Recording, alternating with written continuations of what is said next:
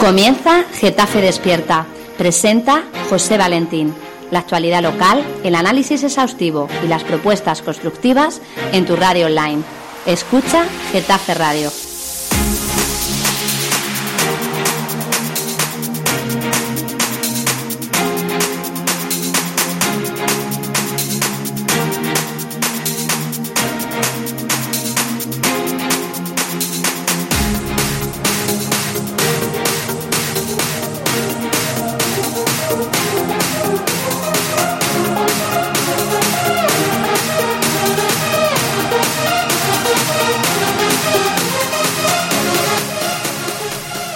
Buenos días. Como sabéis, el Supremo dice que los impuestos de las hipotecas los debe de pagar la banca.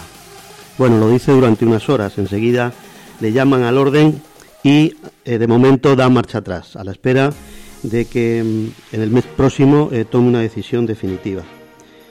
En solo unos minutos hablamos de ello. Primero unos consejos publicitarios.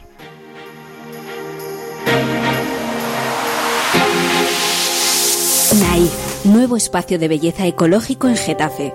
En Naif iluminamos tu belleza con cuidado natural y responsable. Ven a conocer los cuidados que ofrecemos para tu piel. Faciales, corporales, masajes personalizados, maquillajes. Todos nuestros productos son ecológicos certificados.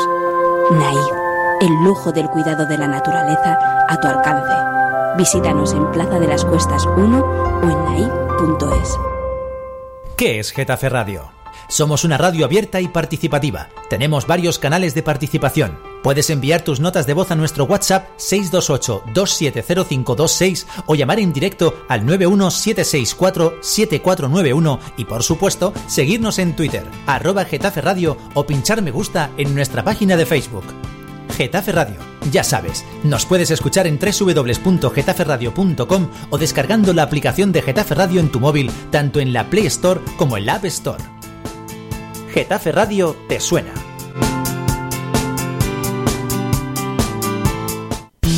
La agrupación de comerciantes y empresarios de Getafe cuida de tu salud en las galerías comerciales de los barrios. Del 23 al 29 de octubre se realizarán mediciones gratuitas de factores de riesgo en la salud, difusión de hábitos de alimentación y degustación de recetas saludables. Busca las actividades en el Centro Comercial Getafe 2 y las galerías Oeste, Juan de la Cierva, Lope de Vega, San José de Calasán y El Artesón. En la tercera semana de la salud, Getafe Sano te invita también a descubrir el yoga y las medicinas naturales. Organiza la agrupación de comerciantes y empresarios de Getafe, ACOEG, con la colaboración del Ayuntamiento de Getafe y Getafe Iniciativas, GISA.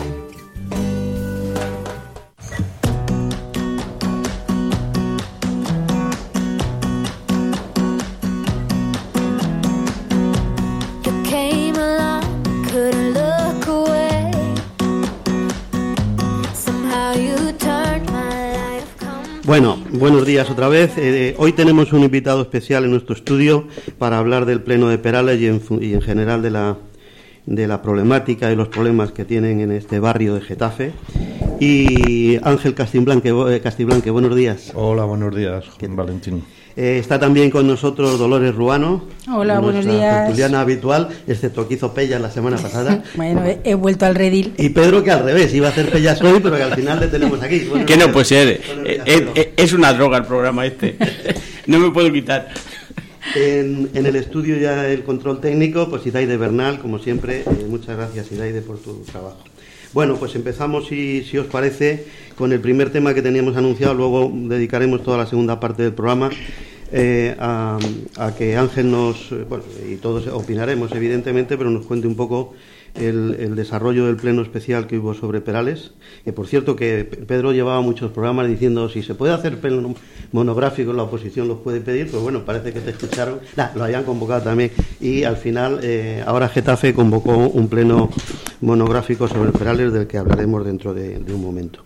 Eh, la primera noticia que quería hablar es el, tema de de eh, la, cuestión de las hipotecas, ¿no? Y, me ha impactado porque curiosamente diréis que tiene que, en cierto modo, este es un programa de noticias locales y tal, pero que sí que nos gusta, pues, comentar cosas que afectan y eso. Y además es muy curioso porque en esta semana se han producido tres actos que han coincidido en una idea central que es la que quería poneros sobre la mesa, perdonar si me extiendo en esta ocasión dos minutos más de lo habitual, ¿no?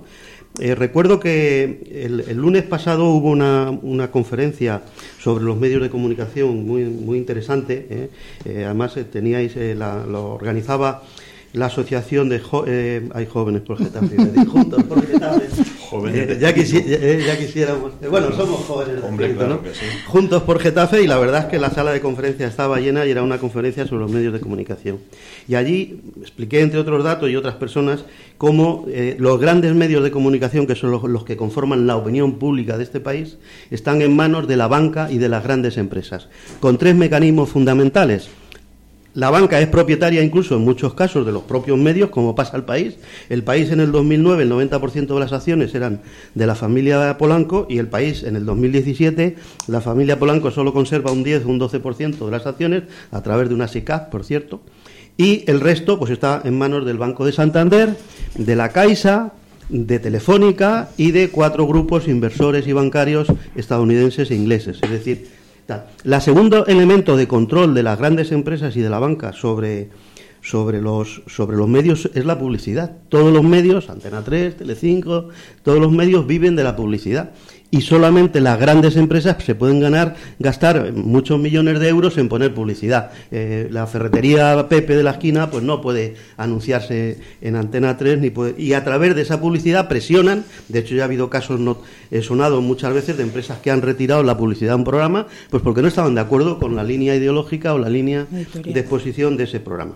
Y un tercer elemento son los propios créditos, o sea, el, el 90% de estas empresas están endeudadas hasta las orejas y evidentemente el control del pago y el cobro de esos créditos pues lo hacen eh, a través de la banca. Por lo tanto ya tenemos un gran poder, no el cuarto, sino un poder que está ahí impresionante, que está en manos de las grandes empresas y tal. El, día siguiente eh, hubo una charla en Ágora que dio un, técnico de Hacienda, Ricardo Rodríguez, una charla interesantísima, en la cual Ricardo nos contaba, sí, los impuestos son igual para todos, pero luego, a través de las deducciones, de las exenciones, quien se beneficia son las grandes empresas. Y dice, bastaría para arreglar muchos de los problemas de este país el que se cumpliera el artículo, no recuerdo si era el artículo 105 o el artículo de la Constitución, donde dice que los impuestos deben de ser progresivos. Y resulta que el impuesto de sociedades y otros pues no son en absoluto equiparables a los impuestos de las rentas del trabajo, cuando debería ser igual, porque qué más da, debería cotizar igual una renta de un capital a una renta de un trabajo. Eh, como mínimo, pues incluso podría cotizar más. Bueno, pues es al revés. Cotizan más las rentas del trabajo que las rentas de capital. Entonces, segundo elemento, Hacienda, impuestos, los tenemos ahí al servicio de las grandes fortunas. Y el tercer elemento se produjo antes de ayer importantísimo. Tenemos, seguramente en el próximo programa mm, vamos a, hablar más de eso porque a mí me dejó impactado y es el tema de las inmatriculaciones de la empresa, de perdón, de la Iglesia Católica. Es decir, más de 40.000 propiedades han sido inmatriculadas con las leyes primero de Franco que permitía que hacía como si la Iglesia Católica fuera un registrador más. ¿Quién tiene capacidad de registrar? Pues los registradores, los no sé qué, y la Iglesia Católica, ¿no? Y más de 40 Año 1944 y año 2014. En el 44 con, con Aznar, perdón, 2014, no, 1998. Es decir, con Aznar y con, y con, y con Franco. Nada más terminar la, la, Segunda Guerra Mundial. Y es curioso porque 40.000, dice, pero es que ahí, imaginaros, dice, no solo son las iglesias, sino que es, bueno, y lo primero, la verdad es que los dos ponentes, a mi modo de ver, se pasaron porque permanentemente estuvieron diciendo Ojo, esto no es un problema contra la religión, es un problema religioso, es un problema simplemente de ciudadanía, de, patrimonio, de, patrimonio de unos bienes. Entonces, ¿cómo el Estado ha renunciado a unos bienes y, para regalárselo a la Iglesia, que es una entidad privada? Porque claro, vosotros entendéis, el, cementerio de Cartagena lo ha inmatriculado la Iglesia, coño, y ha pasado de ser un cementerio municipal a un cementerio de la Iglesia, pero bueno, la Catedral de Burgos, la Catedral de León, eh, entonces pero o sea, la, mezquita, la, batalla que, se ha, que ha sido de, 30 euros. La mezquita de la mezquita de Córdoba. Entonces, no solo es que le han quitado al pueblo una propiedad y una entidad histórica de su vida, es que eh, bueno, y hasta kioscos de prensa, vamos, y, y calles y plazas porque inmatriculan una inmatriculan una ermita, imagínate, y dice, bueno, y la calle que lleva la ermita también la inmatriculamos, o sea que, esa calle si quieres poner un kiosco, y, si, si ahí quieres poner un kiosco, pues tienes que pagarle a la iglesia, pagarle al ayuntamiento. Entonces, es, un tema tan escandaloso que, he querido traer toda esta problemática del poder y de la batalla que tenemos, el, enemigo poderosísimo, mucho más que los, que los, que los molinos del Quijote, mucho más poderoso, que está ahí y que la verdad es que es un tema eh, terrible, ¿no? Es un tema que simplemente os dejo sobre la mesa porque no quería dejar, igual que, que hicimos un, entre comillas, especial para los temas de los crímenes machistas y, esto, pues, pues me parece es un tema tan escandaloso que además yo creo que, vamos a tener que sacarlo porque esto de las matriculaciones es diez veces más que cualquier escándalo inmobiliario. Que no, es, anecdótico cuando has hablado de kiosco. Concretamente en Córdoba se ha matriculado una iglesia, pero al mismo tiempo se ha, inmatriculado la plaza y dentro de la plaza hay un kiosco privado, es decir, con lo cual está inmatriculado ambos. Eh, eh, en la zona religiosa, la plaza pública más el kiosco. Córdoba. O sea, no hablemos de como situaciones, no, no, reales. De todas las maneras, el que aquí tratemos temas más locales y a mí me parece interesante esto porque también nos afecta a lo local. Es decir, aquí en Getafe ha habido inmatriculaciones, aquí en Getafe hay medios de comunicación. Sufrimos, sufrimos lo que los medios de comunicación nos venden porque estas grandes empresas están ahí y los impuestos pues los sufrimos todos. Quiero decir que aunque son cosas generales, es verdad que aquí en Getafe también nos encontramos con que sufrimos. Entonces, de vez en cuando no está mal. Y bueno, y, la última es el, terrible que además va a ser. Yo, yo quiero avanzar que yo soy un defensor y lo seguiré siendo y con esto más de las instituciones. Es decir, yo creo que las instituciones, si, analizamos históricamente cómo han ido surgiendo, son generalmente han surgido de abajo arriba. Es decir, el pueblo exigía que los poderosos cumpliesen las leyes, que hubiera parlamentos donde se discutieran, el pueblo pudiera estar allí representado y pudieran defenderse sus intereses. Eh, la ley realmente se pone para hacer coto a muchas de las cosas que hacía. Por lo tanto, hay que defender la ley y las instituciones. Pero claro, eh, lo que tenemos también que llamar un toque de atención a, ver a quién, no lo quiero traducir todo a un tema electoral, sino a un tema de conciencia ciudadana, pero de alguna forma habrá que ver cómo hacemos que esas instituciones estén al servicio de la ciudadanía y no al servicio de los poderosos, porque esto de la Iglesia es, de verdad, insisto, y no es un tema antirreligioso, al revés. Y la Iglesia tiene tanto derecho a tener un, un, colegio en propiedad, una iglesia en propiedad, un terreno en propiedad, como cualquier ciudadano de este país. Pero precisamente lo que se defiende, que sea como cualquier ciudadano, no con derechos que le vengan, entre comillas, de la consagración, que son las cosas. dice, ¿y usted cómo demuestra que eso es suyo? No, es que lo hemos consagrado. Pero hombre, por favor, esto, ¿qué, criterio de propiedad es ese? ¿no? Siglo XXI, estamos en el siglo XXI. No, pero esos son los argumentos. Entonces, y luego lo que decía ya, que es un poco el titular del programa de hoy, aunque yo estoy seguro que va a ser muy interesante la parte de Podemos, y ahora viene el Tribunal Supremo y hace esta cosa, y es que resulta, porque es que es lo, ¿por qué, por tiene que ser la, la, banca la que pague esos impuestos? Hay un tema, porque además es la consecuencia de, de, ya un acuerdo que hubo hace dos o tres años y es, oiga, la hipoteca es un beneficio y una garantía para el banco. Es decir, cuando yo compro una casa, ¿Quién tiene que pagar la escritura de comprar la casa? El señor que la compra. ¿Por qué? Porque la escritura es una garantía para él de que esa casa es suya. Mientras que la hipoteca es una garantía para el banco de que va a cobrar si no eh, le pagan. Y como es una garantía para el banco, ya hubo una decisión diciendo, oiga, los gastos de hipoteca los tiene que pagar, de, hacer la hipoteca, de constituir la hipoteca, los tiene que pagar el banco. Y eso ya ha sido una cosa que se ha aprobado. Y además, como consecuencia de eso, que lo aprobó el Tribunal Supremo, cuando este tema, cuando hay una denuncia del Ayuntamiento de Rivas, por, por cierto, con este asunto, dice, oiga, no, los impuestos de la hipoteca los tiene que pagar quien tiene que pagar la hipoteca, como los impuestos de la compra los tiene que pagar el que hace la compra, por lo tanto, y, las plusvalías el que la vende, pero los impuestos del hecho de compra las tiene, dice, por lo tanto, eh, ese impuesto también lo tiene que pagar la banca. Entonces, llega al Supremo y obra en lo que es razonable y consecuente. Dice, sí, es verdad, esto lo tiene que pagar la banca. Otra cosa es que seguro que Dolores nos lo va a, contar ahora, porque hemos venido hablando por teléfono, de que lo que va a hacer la banca es repercutirlo al final. Pero bueno, pero eh, vamos diciendo por qué lo tiene que hacer así. Y resulta que efectivamente el Supremo, sin leer mucho más, dice, de acuerdo, los impuestos lo paga la banca. ¿Qué ha pasado? Que, que han puesto el grito en el cielo diciendo, oiga, pero Y entonces inmediatamente da un paso atrás y dice, bueno, bueno, lo estudiaremos. Yo no sé qué va a salir, pero ya la simple, el simple hecho de que se hayan puesto de rodillas ante, ante, ante la banca me parece pues eh, que, es algo que lo tenemos que pensar, tenemos que tomar eh, más conciencia de la defensa del ciudadano y, y convertir eso, unas instituciones al servicio de los ciudadanos y no permanentemente al servicio de los poderosos, como el impuesto al sol, que, es un impuesto para darle más dinero a las eléctricas. Bueno, lo dejo aquí, perdonad que me he extendido, pero yo creo que tenemos tema para que, para que podáis, Pedro, si quieres que...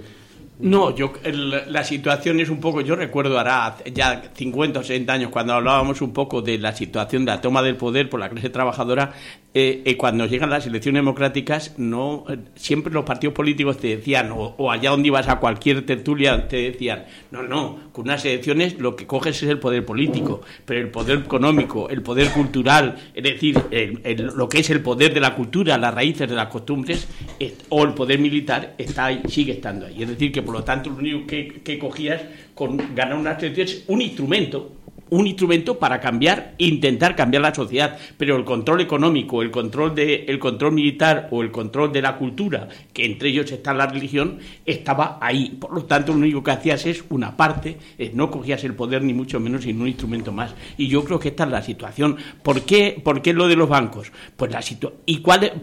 Mm, no solamente la crítica, pues creo que este programa lo que da es un poco también opiniones y en esa situación mi opinión va porque no va a haber retroactividad. Y lo que se va a quedar es, es eh, los tribunales dicen de acuerdo, es decir, a partir de ahora lo pagan los bancos, no lo paga el que el, el que el, dueño del usufructo de la de, la hipoteca, de la hipoteca, sino que a partir de ahora no va a tener retroactividad para que no haya costes adicionales ni a la banca ni esto. Y a partir de ahora lo que lo paga es el, eh, la banca, pero a partir de ahora. ¿Qué significa? Que seguramente va a grabar con medio punto o con lo que corresponda ese interés con el que graba la hipoteca para poder resarcirse de ese pago. Y por lo tanto, borrón y cuenta nueva.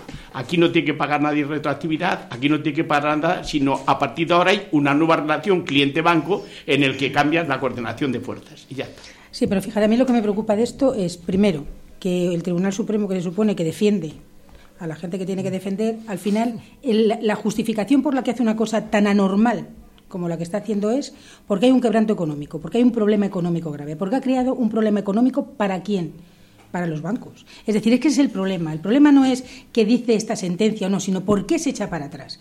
Es decir, al final tendremos que creer que los tribunales están manipulados también por, la, por, la, por el poder económico, por el poder de otro tipo. Tendremos que ver eso, que a mí eso es lo que más me asusta. Porque si eso es así, la indefensión en todos los ámbitos, y, ya en y hablo ya de todos los ámbitos, es tremenda. Eso por un lado. Por otro lado, yo sí que creo que, la única salida medio decente, por decir de alguna manera, es que diga que no hay retroactividad, pero tendrá que cambiar también la sentencia. Porque la sentencia, una de las cosas que dice por la que se gana la retroactividad, es que eh, dicen que es nulo de pleno derecho el artículo que, que dice que tienen que pagarla los, los curritos, ¿vale? Entonces, a ver cómo hilan eso, a ver cómo lo hilan, porque tienen que hilarlo, ¿eh?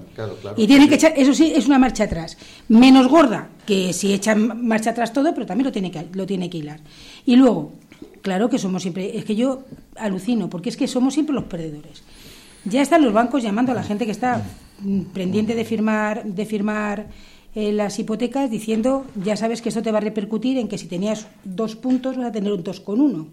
Es decir, ni siquiera pienso yo que van a repercutir lo que realmente vale el documento, ¿eh? el documento, sino que van a repercutir más. Entonces, claro, la idea que puede quedar en la población es que cada vez que protesto y gano una batalla, resulta que por otro lado la pierdo, porque si ahora estoy pagando mil euros, a lo mejor para ponerme a lo largo de la hipoteca mil euros es tan poco que no merece la pena, entonces voy a subir tres mil. Entonces, ¿eso cómo se va a controlar? ¿Quién lo va a controlar? Entonces, a mí eso es lo que me preocupa. Me preocupa la indefensión, que creo que el Tribunal Supremo debía de ser el garante, porque ya no te queda más arriba que el Constitucional. Es decir, es que ya hemos llegado al tope. Eso por un lado. Y por otro lado, al final, ¿quién va a garantizar que lo que te ponen de más, si es que tienen que poner lo que no deberían, está en la, en la justa medida de lo que de lo que te han, de lo que tiene que pagar más el, el que no, no lo inflan más, es decir, que no inflan más las hipotecas. Entonces, claro, indefensión por todos los lados, impresentabilidad, y luego a mí me va a gustar ver cómo remodelan la sentencia. Va a ser curioso. Ángel, con todos los derechos de... sí, remarcar dos cosas de las que han dicho Dolores y Pedro. Cuando decía Pedro, cuando se ganan unas elecciones se gana el poder político, es cierto, y ahí es donde la población, los de abajo, los indefensos, pones la esperanza de decir, ¿se va a legislar de otra manera, con otras posibilidades diferentes para que los otros poderes, los políticos, los fácticos, los eh, iglesia, etcétera, como hemos hablado antes, eh, se adecúen a, los cambios que va una sociedad teniendo? Pues son expectativas que algunas veces se nos quedan a mitad de camino, ¿no? Entonces, sin duda, eh, la parte política. El otro día un extinto presidente salía de una comida de despedida diciendo: A mí me gustan, me gustan los bancos y yo apoyo a los bancos. M. Rajoy, ¿no? Entonces, cuando alguien dice eso, está claramente apostando por el poder económico y, lógicamente, cuando Lola decía cómo se nombran eh, los poderes judiciales, el poder, pues desde esos poderes es que ese es el problema. Eh, fácticos no, explícitos. Por lo tanto, hace falta una nueva, eh, o no una nueva, una, en ese caso, transición, o si no la palabra transición, acomodación al momento actual en que vivimos.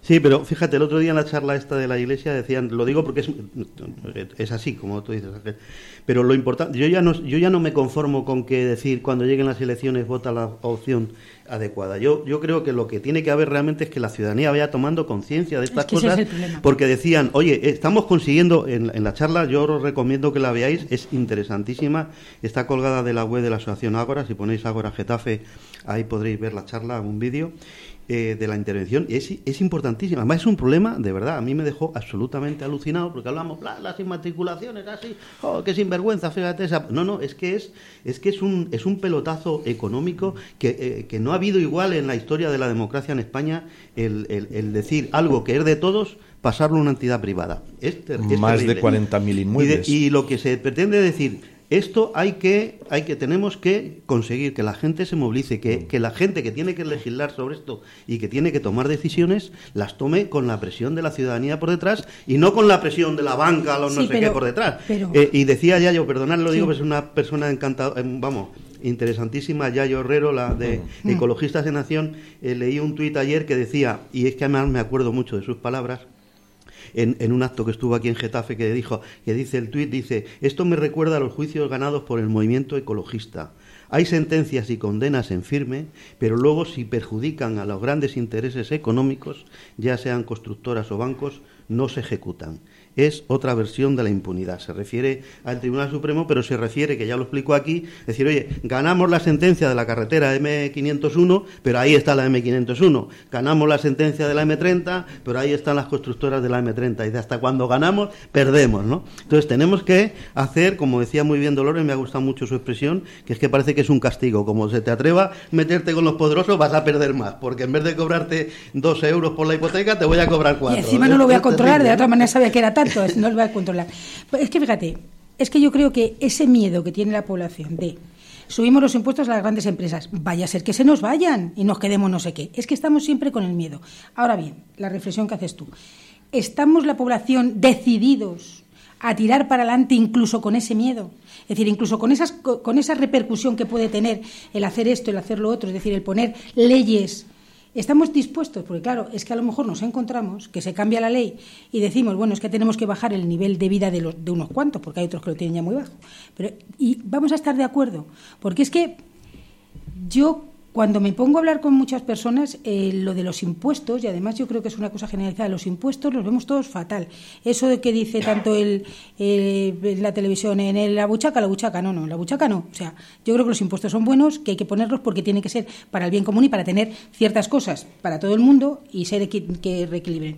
Pero siempre que hablamos de los impuestos, a todo el mundo nos parece que pagamos muchos impuestos. Es decir, estamos, vamos a estar dispuestos la población a que si viene un gobierno de estos que dice, pues no, va a ser la ley, tanto dinero, va, tantos impuestos va a pagar la empresa esta, tantos impuestos van a pagar. Ahora vamos y vamos a quitar las inmatriculaciones. ¿Vamos a estar dispuestos a asumirlos como población?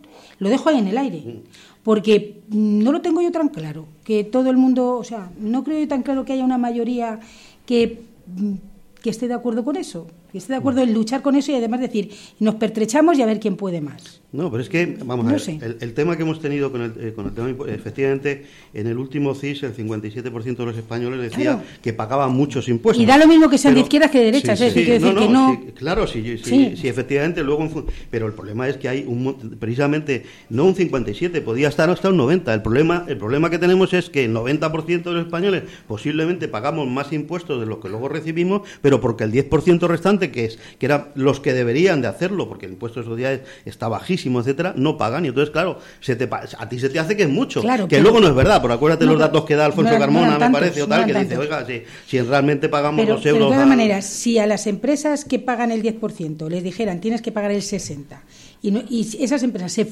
es que no se van, es que son mentiras, es un mito. Pero que sí, que sí, pero ¿ese miedo nos, nos, lo quitaríamos diciendo que es un mito? ¿O realmente no queremos ver si es un mito o no es un mito? No, eh, eh, Pregunto, o sea, el asunto no sé cómo, no sé si me explico bien. Pero eso hace poco, sí, sí, sí, mira, hay un. Ah, perdón un segundo, Pedro, ahora mismo. es que, eh, si no se me, el, hace poco leí un artículo de una, de una economista interesantísima en Portugal. Se están planteando porque allí tienen una sede de, de esto de, de Volkswagen, de la marca de coches. Y dicen, vamos si esta sede, o sea, y están planteándose, porque quiere despedir a no sé cuántos, quiere que le rebajen, dice, ¿para qué quiero yo tener una fábrica? Si resulta que me cuesta que le tengo que poner unas eh, todos los eh, la infraestructura de transporte de no sé qué no sé cuánto. Le tengo que dejar que no me pague impuestos. Le tengo que dejar que pague menos a sus salarios pero era un tema de, de quería que renunciaran que, que, tuvieran la obligación de trabajar los domingos y los sábados cuando les tocara pero sin cobrar cosas extra. Dice para qué queremos una empresa así entonces el primer tema es si una empresa no aporta nada a un país que se vaya que se vaya tan contenta. O sea las empresas están para aportar para ganar dinero y para aportar. Y si una empresa se va como haya nicho económico de, beneficios, va a venir otra. Y, en ese sentido va a estar claro. Y, has dicho también una reflexión que quiero recalcar, perdona perro, eh, Pedro, eh, que quiero recalcar importantísima. Dice, va a echar marcha atrás porque es un quebranto económico muy grande. Oiga, ese quebranto económico lo han tenido los usuarios durante 10 años. Ese quebranto económico se le ha hecho a los pensionistas al rebajarle las pensiones. y, parece que el Tribunal Supremo eso no lo ha dolido. Pedro, perdona que te haya... No. Que hay ejemplos, Almusafez y, y, Aragón, es decir, las dos fábricas más importantes de automóviles están diciéndose que están en España siempre y cuando haya un rebaje de los salarios. es, decir, se tienen que, bajar los salarios. si no, Si no se van a Marruecos o a Túnez. De hecho, ya hay dos grandes empresas de, que, del automóvil que se han ido a Túnez porque los salarios son 400 euros al mes y 44 horas semanales. Es decir, por lo tanto, 8 horas más que en, que en España. Y un salario de 400 euros. O sea que si tú quieres estar en Almusafet, en Valencia, significa que te tienes que bajar el salario. Y no te bajas el salario, nos vamos. Y por lo tanto no hay que buscar esto. Y luego está la situación real. En el Congreso ayer, dos partidos, de dos, para situarnos en el ámbito de la izquierda y la derecha, para no poner... Eh, estamos hablando de Podemos y Ciudadanos. Ayer, oiga, no podemos vender armas, a Arabia Saudí. No podemos vender armas. Pero, por, porque, pero al mismo tiempo hay que garantizar los 6.000 puestos de trabajo. Oiga, mire usted, eh, sorber y soplar no es, al mismo tiempo es imposible. Beber y soplar al mismo tiempo es imposible. O usted toma una decisión. Segundo, pero Arabia Saudita no, pero a Irak y Egipto, que es nuestro principal comprador, o que, que hay una democracia plena en, en Egipto, o la China, que es también uno de los principales compradores nuestros, es decir, Arabia Saudí, no, pero resulta que, tú, de los 50 eh, países con los que tú comercializas en armas, 49 son no, son democracias plenas. Y sin embargo tú lo das. Es decir por lo tanto hay hay una un, absoluta falta de, coherencia lo que estamos hay una ruptura de algún es tipo una, que... Es una ruptura, por, lo tanto, vuelvo a decir, allí en el Congreso, el ámbito político, izquierda y derecha, diciendo, no, no vendamos armas a esto, pero garantice mucho los impuestos de trabajo. Pues mire usted, soplar y sorber es imposible.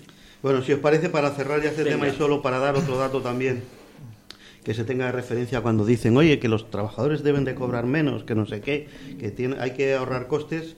Eh, una noticia que también se publicaba ah, ayer, y es que los consejeros ejecutivos de las empresas que cotizan en bolsa eh, en realidad de las que cotizan y de las que no cotizan, porque conozco las que no cotizan, han subido sus salarios un 43% de 2013 y tienen una media, atención, una media anual de 1,56 millones de euros al año. Es decir, que, hay, que, que, estos grandes ejecutivos que están diciendo que es insoportable subir los salarios un 1%, están ellos llevándose un 2 o un 3% eh, anualmente en, sus salarios.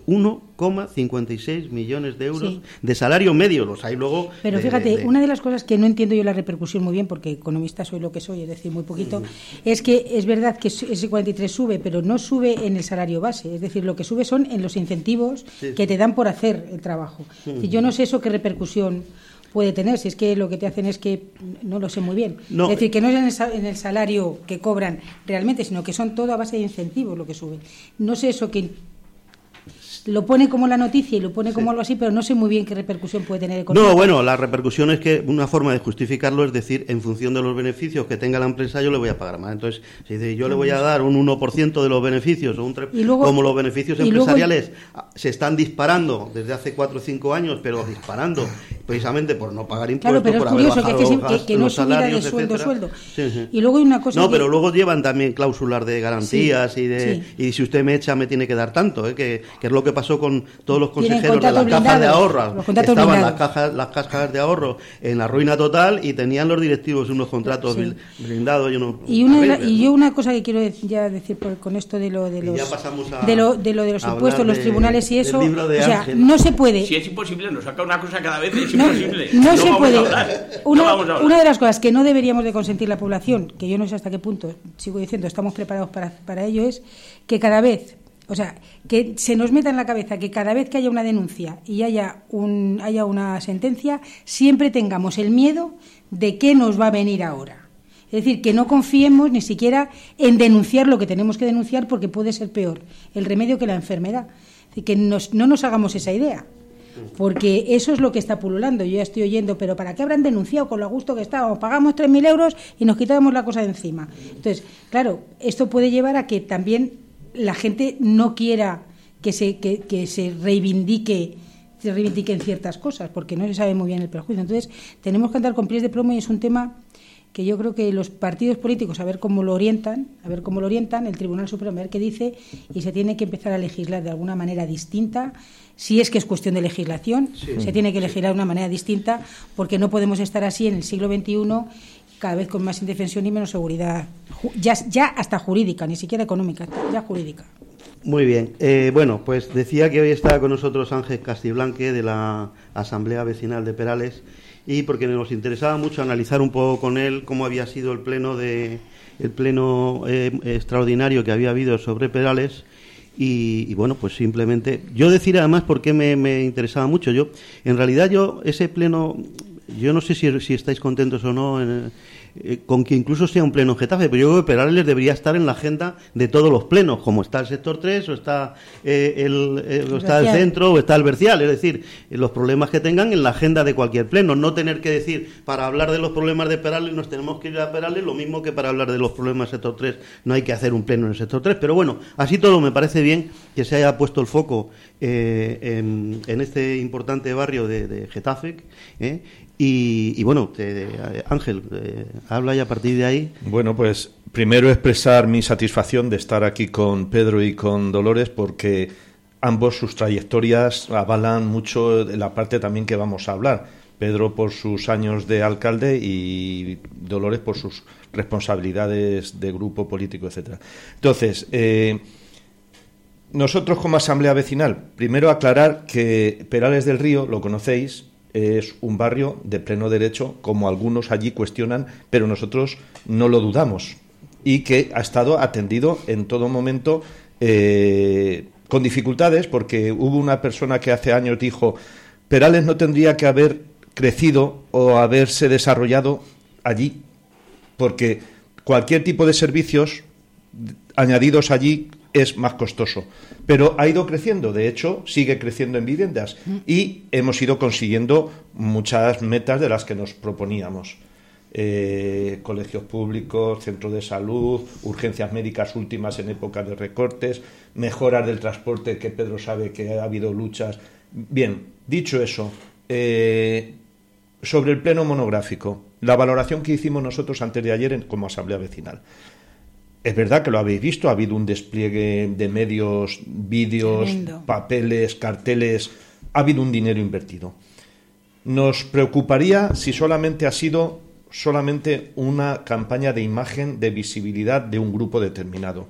Porque la asamblea vecinal que surge precisamente para ahormar diálogo, debate, propuestas, pero al final llegar a consensos y acuerdos, surge porque la vida de cada barrio es como es y lo, lo conocéis muy bien. En Perales del Río, con una población de en torno a unos 10.000 habitantes, hay tres asociaciones de vecinos, las cuales ya no se reconocen entre ellos. Y digo ellos por los liderazgos. Entonces, abrimos una vía de no querer eliminar a nadie, sino en lo común trabajar los aspectos comunes. Y esto es lo que es la Asamblea Vecinal. De hecho, hemos avanzado en el sentido de no inscribirnos en un libro de registros, pero sí haber sido reconocidos por la manera de trabajar en nuestros cuatro años.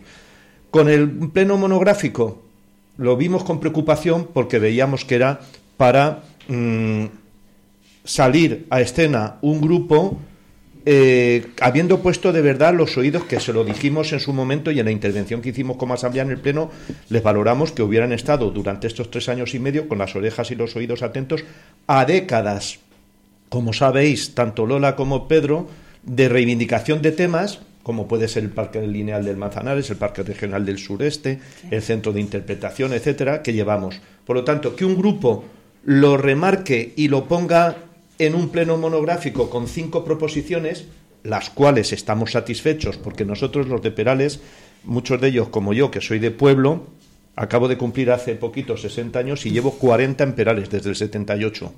Más tiempo que en mi pueblo Motilla del Palancar de Cuenca. Pero no da más pedigrí la persona que lleva 40. La que se ha comprado un chalet hace seis meses tiene la misma entidad de ciudadanía aunque no tenga el recorrido que otros puedan tener.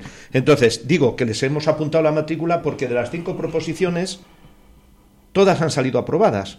La primera, que Pedro Castro de eso ya sabe, lo del cambio del límite o mover la línea, de si la línea va hasta la M45 y de allí cogemos para Perales, o mm, esa salió aprobada con los votos en contra del PP, pero las demás han salido aprobadas tres de ellas por unanimidad. Luego, acabo de venir, antes de llegar al programa de radio del ayuntamiento, de registrar unos escritos a la alcaldesa y a todos los portavoces de los grupos, donde les exigimos, no les eh, conminamos ni instamos esos términos que a lo mejor nosotros somos Pedro y corregirnos y Lola, poco correctos en el, en el lenguaje institucional, pero como vecinos no instamos, ni solicitamos, ni suplicamos. Exigimos que, puesto que las cinco proposiciones han sido aprobadas, se pongan a trabajar y a formar acuerdos y consensos desde la corporación, que vayan más allá de mayo del 19, o sea, que les comprometa con el tema del Madrid Río, del Parque Regional, de las lagunas, del etcétera.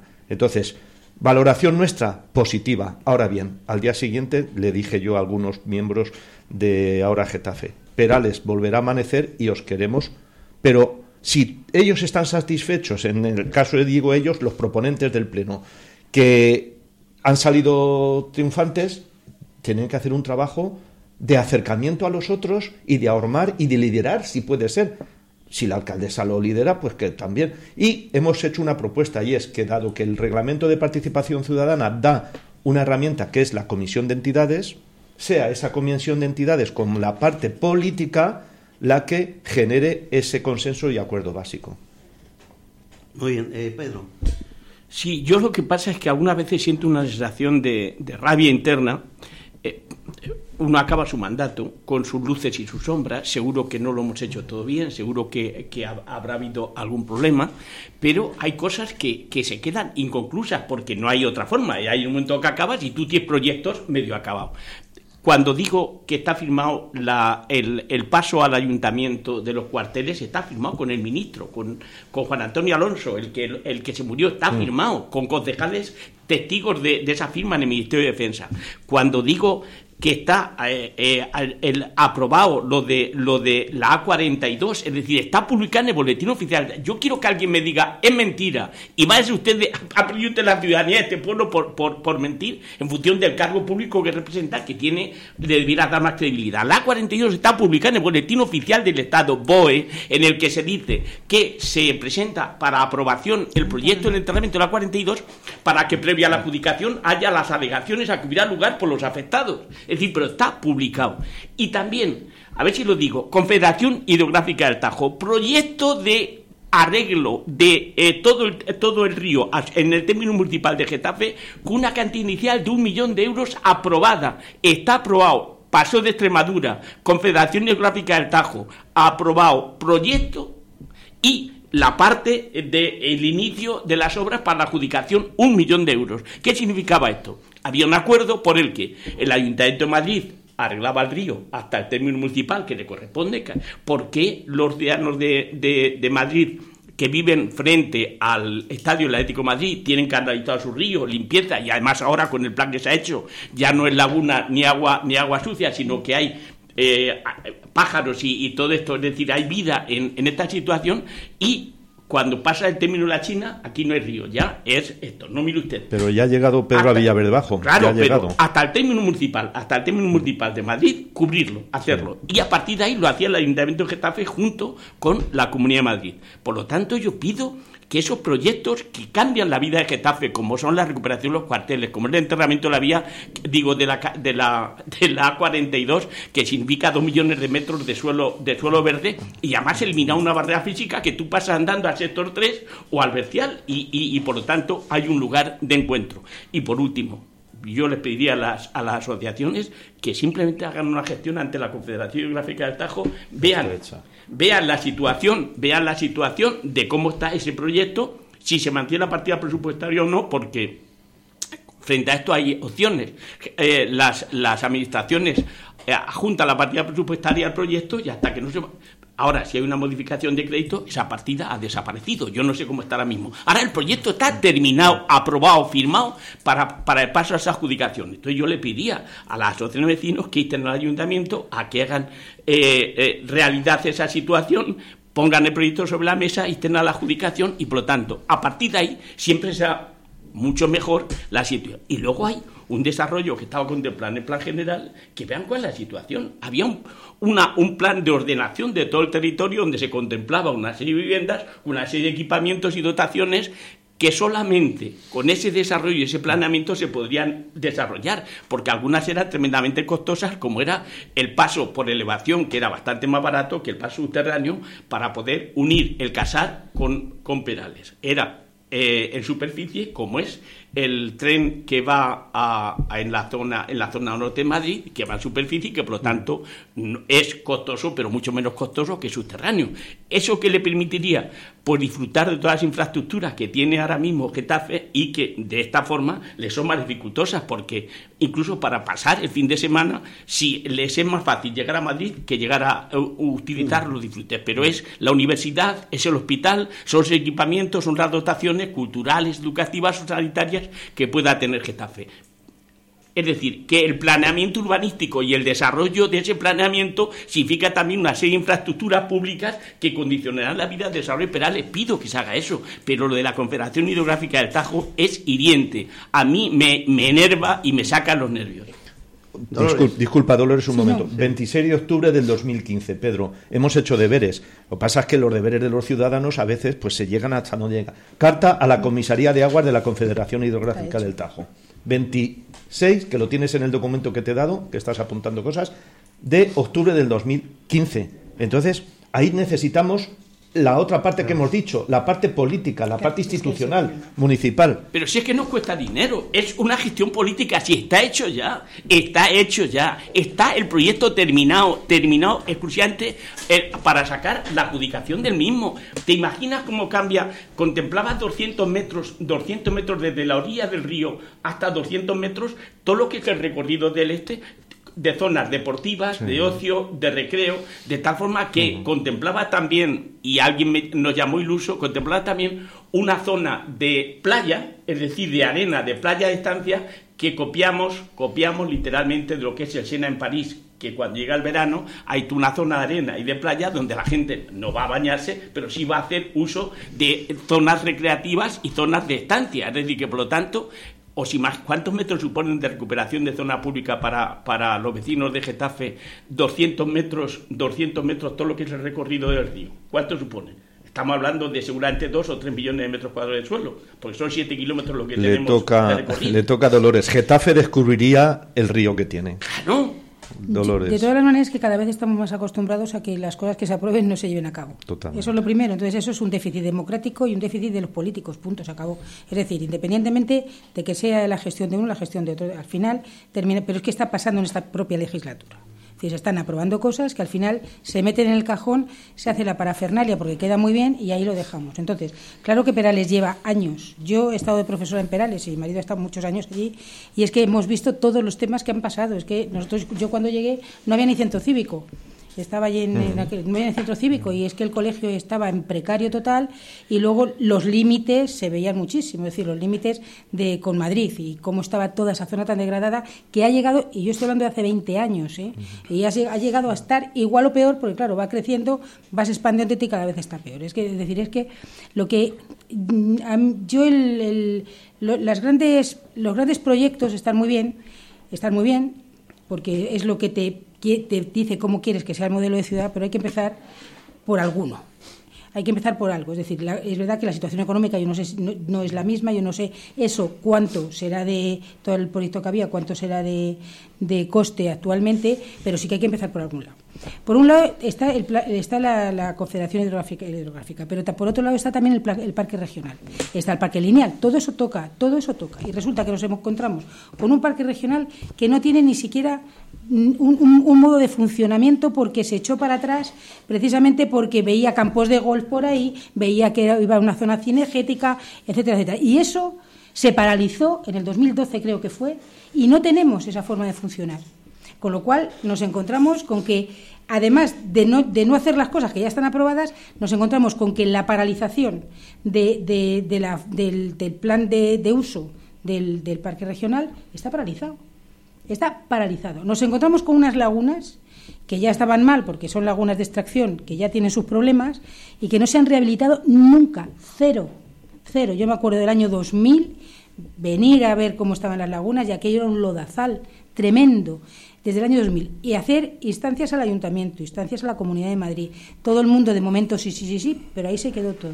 Es decir, es que no se ha hecho ni siquiera, ya no la gran, la, gran limpieza del río y la gran expansión del río, es que las lagunas no se han limpiado nunca, no se han regenerado. Y en otras zonas, en San Martín de la Vega, una laguna de estas de Gravera, pues hicieron un parque, el Parque Tierno Galvan que se llamaba, y está al, para el uso de la gente. Aquí nada, cero, es un lodazal. Entonces, donde es como cuando decimos, es que si se va a un sitio sucio, tiramos papel porque no se nota.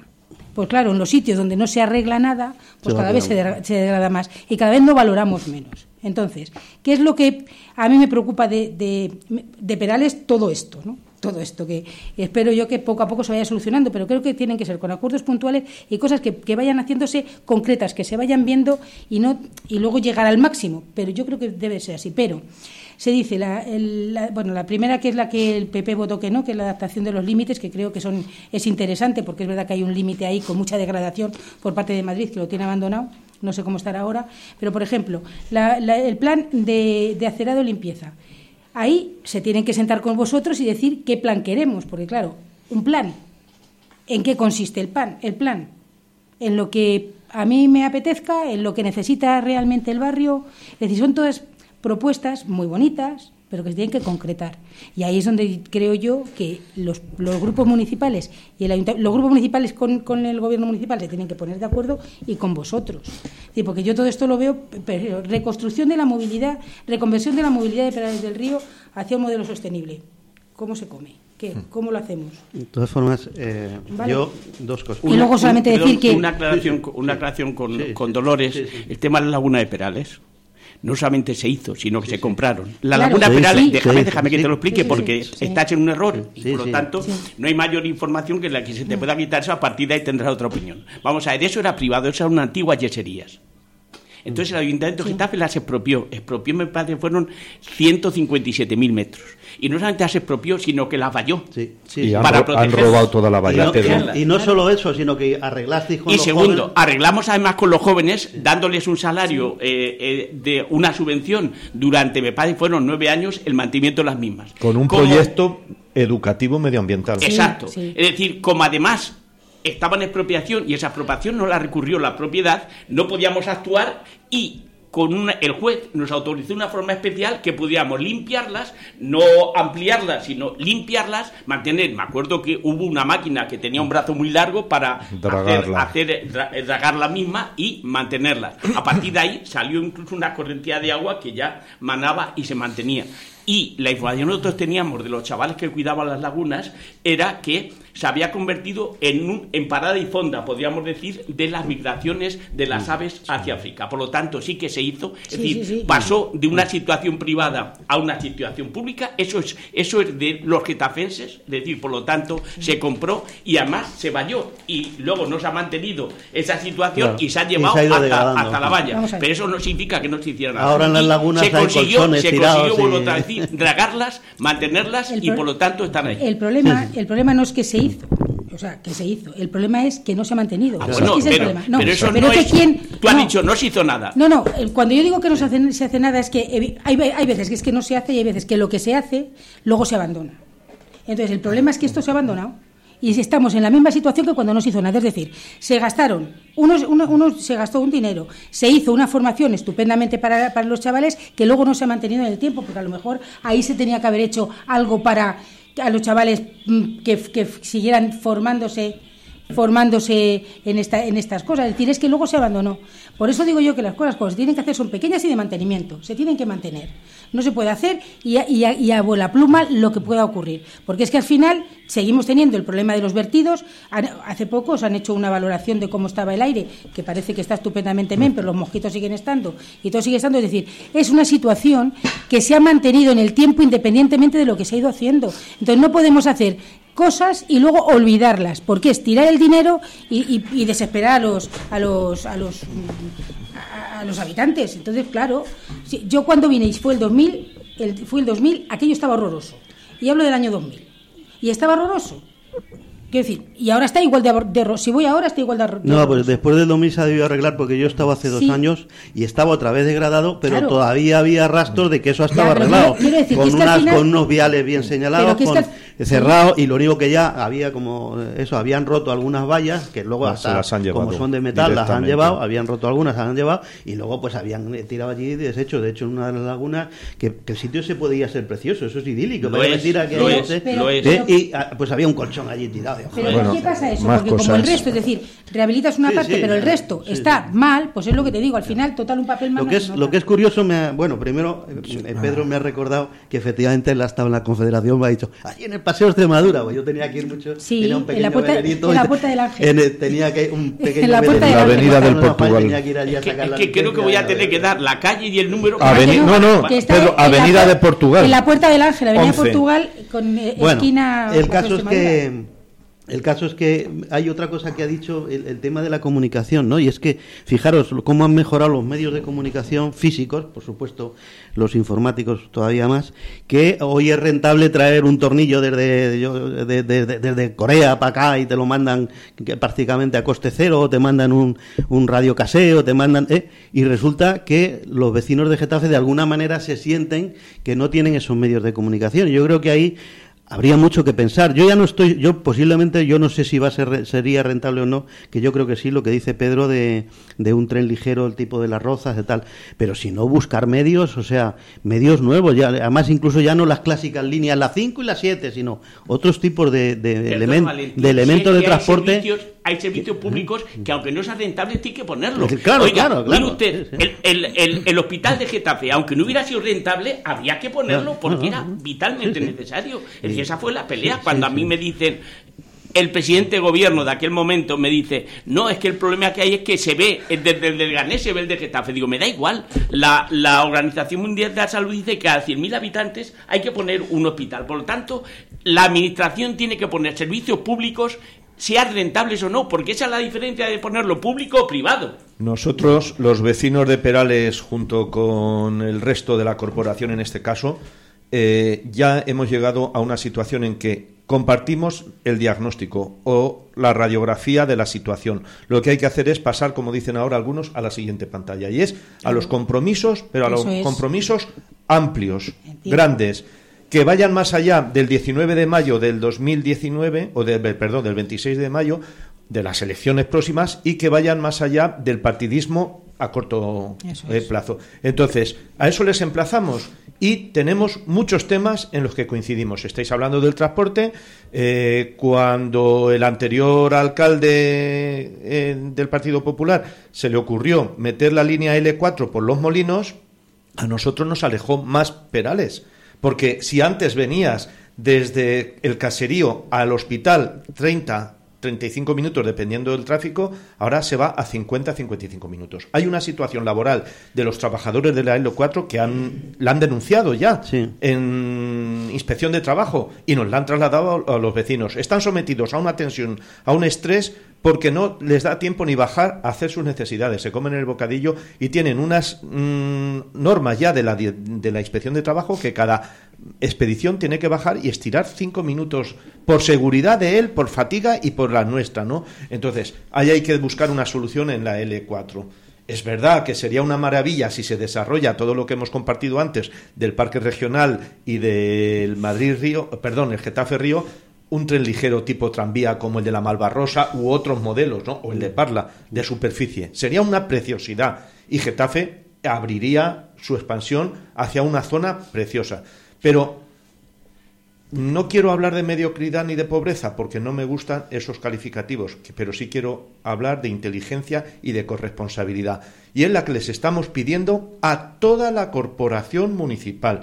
Déjense ustedes de los dimes y diretes y echarse. De hecho, hace diez días les propusimos un proyecto que podría ir más allá, porque veis que hay vecinos, incluso algunos proyectos que quieren ser realidad política, me estoy refiriendo en este caso a Impulsa Getafe, con el cual me llevo bien con Roberto, pero que no se puede plantear una propuesta política solamente en echarnos, nunca mejor dicho, la basura, el contenedor, unos a la cara de otros. Les hemos propuesto un andamiaje de una propuesta abierta de un pacto integral por un Getafe más verde, más sostenible, más limpio.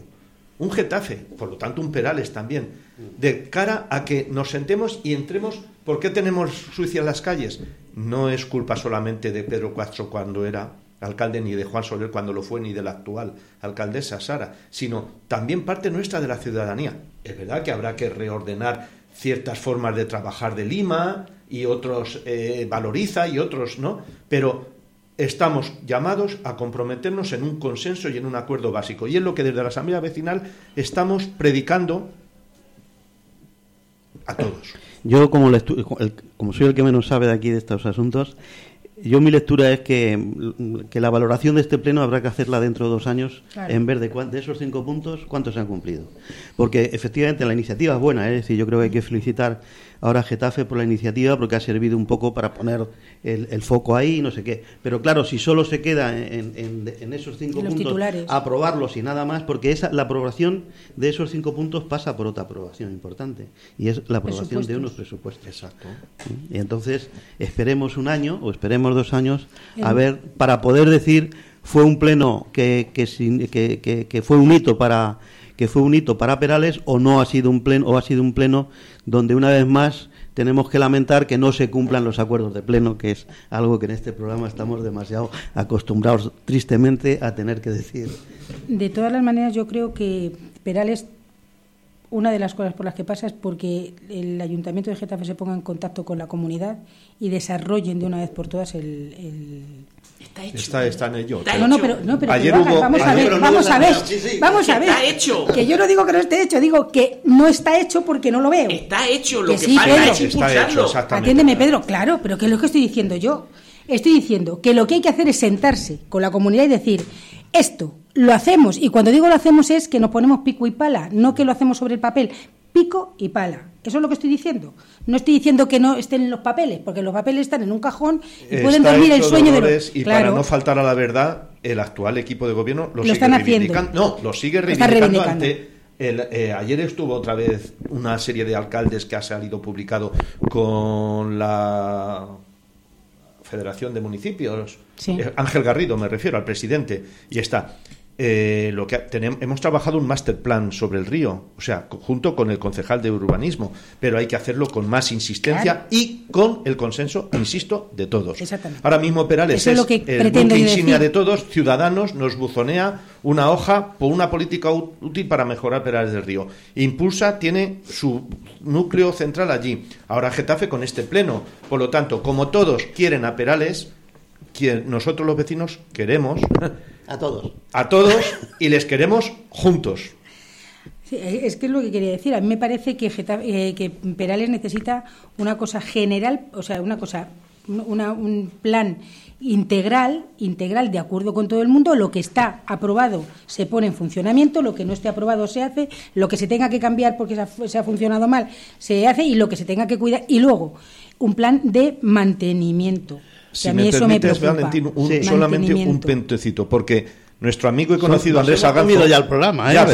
Andrés Aganzo hizo un planteamiento claro desde Ecologistas en Acción de una propuesta y cuantificada económicamente. Y nosotros, digo, Asamblea Vecinal vuelve a retomar, tú lo conoces, Pedro, el modelo escuela-taller. Claro. La escuela taller, junto con la empresa o Alef, ¿no? con la agencia de local de empleo y formación, fijaros la preciosidad que pueden hacerse de formación y empleo para todo el tema ecológico, todo el tema de limpieza, todo el tema de formación en jardinería, madera, forja, todo lo que sería lo que conocéis vosotros, Dolores y Pedro, el desarrollo de ese gran pulmón verde. Y tendríamos otra vez, a través de la escuela taller, que eso hay que hacerlo con la Comunidad de Madrid, hágase, formación, empleo y dejaríamos aquello precioso, no menos envidiable que el resto de Madrid-Río, de Madrid. Y luego se, crearían puestos de trabajo para el mantenimiento, es decir, es que escuela, taller y Alef. No me gusta la palabra, pero, es un nicho. Cierra, cierra el programa antes de pasar a la agenda habitual. Sí, no, el perdonar un poco y a lo mejor seguramente me puedo saltar en un momento dado cuando era cuando, cuando, con la situación de Dolores pero es que eh, lo que quiero decir es el planeamiento de Perales está hecho aprobado en el 2004 está aprobado aprobado. Segundo, la Confederación Gráfica del Tajo, que significa, significaría cambiar absolutamente la faz de, Perales, está aprobado y con consignación económica lo tenía. El paso, el paso de comunicación con, con, Getafe estaba aprobado, rotonda sobre la 301, y el paso que permitiría unir el casar y poner a cinco minutos Perales. Está aprobado, es decir, que por lo tanto, quiero decir, entonces te exaspera la situación de decir, Oiga, si está aprobado por la Comunidad de Madrid con un proyecto terminado del paso de la A301 sobre la unión de Getafe-Perales, si está aprobado la Confederación Hidrográfica del Tajo, si está aprobada la situación del planeamiento urbanístico año 2004 y el desarrollo del mismo, ¿qué es lo que pasa? Oiga, yo no sé si tú venías cuando en una reivindicación de Perales metimos cinco autocares, cinco autocares frente al Ministerio de Obras frente al Ministerio de Obras Públicas y resulta que la Guardia Civil no nos dejaba pasar y yo estaba en primera línea, tanto me empujaron desde atrás que nos cargamos las puertas del Ministerio de Obras Públicas. No sé si os acordáis, se caen y la Guardia Civil se queda así, ya sin puertas, se queda así y nosotros así, ¿qué hacemos ahora? Bueno, nos recibieron y se hizo aquello que íbamos a reivindicar, que fue la ordenación de, de estas infraestructuras. Bueno, yo creo que resulta que no solamente hay que aprobar las cosas, sino que hay que exigir su cumplimiento. Pues en eso y por lo tanto eso significa coger a los vecinos del barrio y ya falta montar cinco autocares como en aquella ocasión y cargarse las puertas del Ministerio de Obras Públicas como las cargamos entonces y por lo tanto se rompió la barrera física y nos pudimos entrevistar con la Administración Central, pues ahora seguramente pues, habrá que hacer lo mismo. Quiero decir que hay que utilizar a, los movimientos eh, ciudadanos para poder hacer que se cumplan cosas que están aprobadas. Claro, pues es que es eso, es decir, que esté aprobado no tiene ninguna solución, no, es que no tiene ningún, ninguna repercusión si no se pone en funcionamiento, por muy aprobado que esté. Y luego también recordar que hubo una vez, en, alguna vez creo recordar que hubo alguna intención de hacer un campo de golf o algo así por Perales, que también quiero recordar que no todo era tan bonito, que también había un, un campo de golf donde el agua tal no sé qué, pues también no sabíamos pues no Ahí estamos. quiero recordar eso también. Eso está anulado. Ya, ya, lo sé que está, pero hubo, hubo ahí sí hubo movilización vecinal y de los ecologistas para que se anulara. Quiero recordarlo porque tampoco es un campo, o sea, esto tan bonito. Bueno, deciros que en el sector 3 el día 25 del jueves 25 de octubre eh, José Luis Sánchez del Pozo, que es un historiador de aquí de Getafe, eh, va a dar una charla sobre Franco, franquismo, la, dictadura, la posguerra, etcétera, etcétera. Él es el, lo organiza la Fundación César Navarro y de hecho el acto estará presidido por, por César Navarro, ya digo, sobre franquismo en el sector 3, en el Centro Cívico Sector 3 jueves 25. La CGT sigue con sus planes de formación y yo creo que va a hacer una actividad muy interesante el 26 de octubre, o sea, el, el viernes, eh, sobre el planes de igualdad en las empresas. Ahí en la sede de CGT ya sabes que está en la Plaza de Tirso de Molina. Y esta tarde comienza aquí en Getafe una serie de movilizaciones que va a haber en todo Madrid y yo creo que incluso en toda España, que son caminando, si nos movemos, cambiamos todos, que son esas movilizaciones un poco para seguir estando alerta y para un poco como empezamos el programa, para decirle a los poderosos, oiga, eh, defienda usted alguna vez a la ciudadanía. Entonces esta tarde en esta tarde en el, eh, hay una concentración en la Plaza de la Constitución frente al Ayuntamiento a las 19 horas, porque hoy estamos a 24, ¿verdad? Efectivamente. Es que a veces con esto de estar jubilado no sabes en qué día vives. Entonces, esta tarde en la Plaza de la Constitución una, una concentración para empezar a mover un poco esas marchas, que luego acabará el sábado 27, es decir, el próximo sábado, en una, en una marcha desde Atocha a Sol a las 6 horas. Bueno, pues muchas gracias, muchas gracias Ángel por tu presencia y gracias a, vosotros y a Idaide en el control. Despedidos de Lima. Hasta el próximo miércoles. No nos olvidamos, despedidos de Lima y pedimos que el ayuntamiento, junto con los sindicatos, insta una solución. Y la oposición, que aprobó el que se le remitiera, pero otra vez más tenemos un acuerdo sin cumplirse. Pues eso, e, ese es el problema, yo creo. Muchas gracias. Venga.